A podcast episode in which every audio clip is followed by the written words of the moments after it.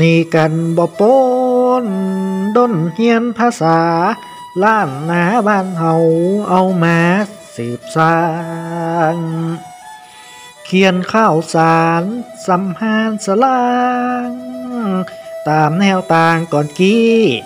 เป็นดีหลงไหลในพอดแคสต์นี้ เสียงดาดดีเล่าเรื่อง อาจารย์ใจ สอนได้ไปเปลืองล้านนาฟังมวนคนเมือง ช่วยแนะนำฮือช่วยแนะนำฮือสวัสดีครับพบกับผมอชิรวิทย์เชื้อคำผู้ดำเนินในรายการ ล้านนาฟังมวนและใน EP นี้เป็น EP ที่ 2 ที่เรามาพบกันอีกครั้ง พอดแคสต์สำหรับทุกๆคนที่ใครๆก็ฟังได้ ใน EP ที่ 2 นี้ผมจะมาให้เก็บความรู้แก่ท่านผู้ฟัง กับคำศัพท์และภาษาล้านนา ใน EP นี้ผมจะเสนอคำว่าหยาบหยาบคำว่าหยาบหยาบสะกดได้ ดังนี้คือยอผู้หญิงสระอาบอยไม้ สะกดได้ว่า ยออาบอหยาบ ยออาบอหยาบ เอ๊ะ ท่านผู้ฟังสงสัยใช่ไหม ว่าทำไมกระผมจึงอ่านออกเสียง เป็นหยาบ ใช่แล้วครับ เพราะภาษาไทยกลางไม่มีเสียงนี้ จะมีเฉพาะภาษาล้านนาเท่านั้น นั่นก็คือ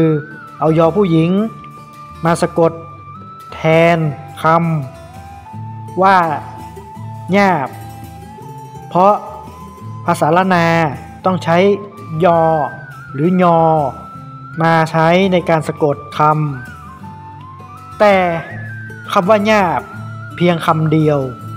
ไม่สามารถทำให้เกิดความหมายหรือไม่มีความหมายใดๆทั้งสิ้น ในล้านนา เพราะฉะนั้น ต้องใส่คำซ้ำไปด้วย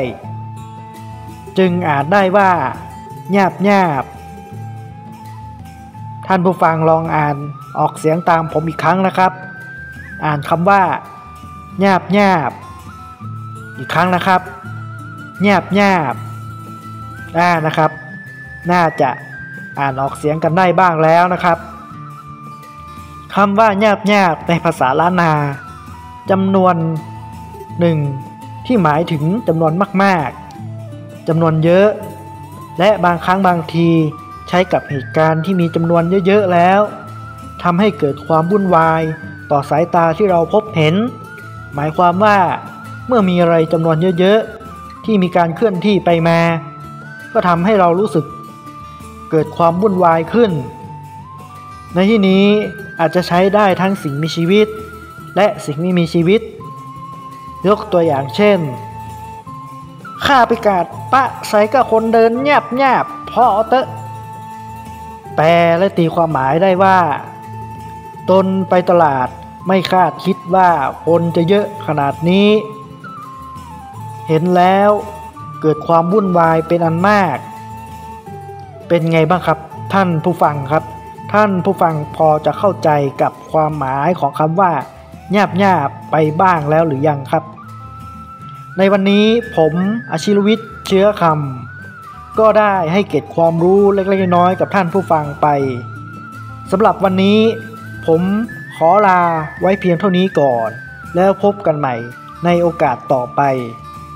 สวัสดีครับ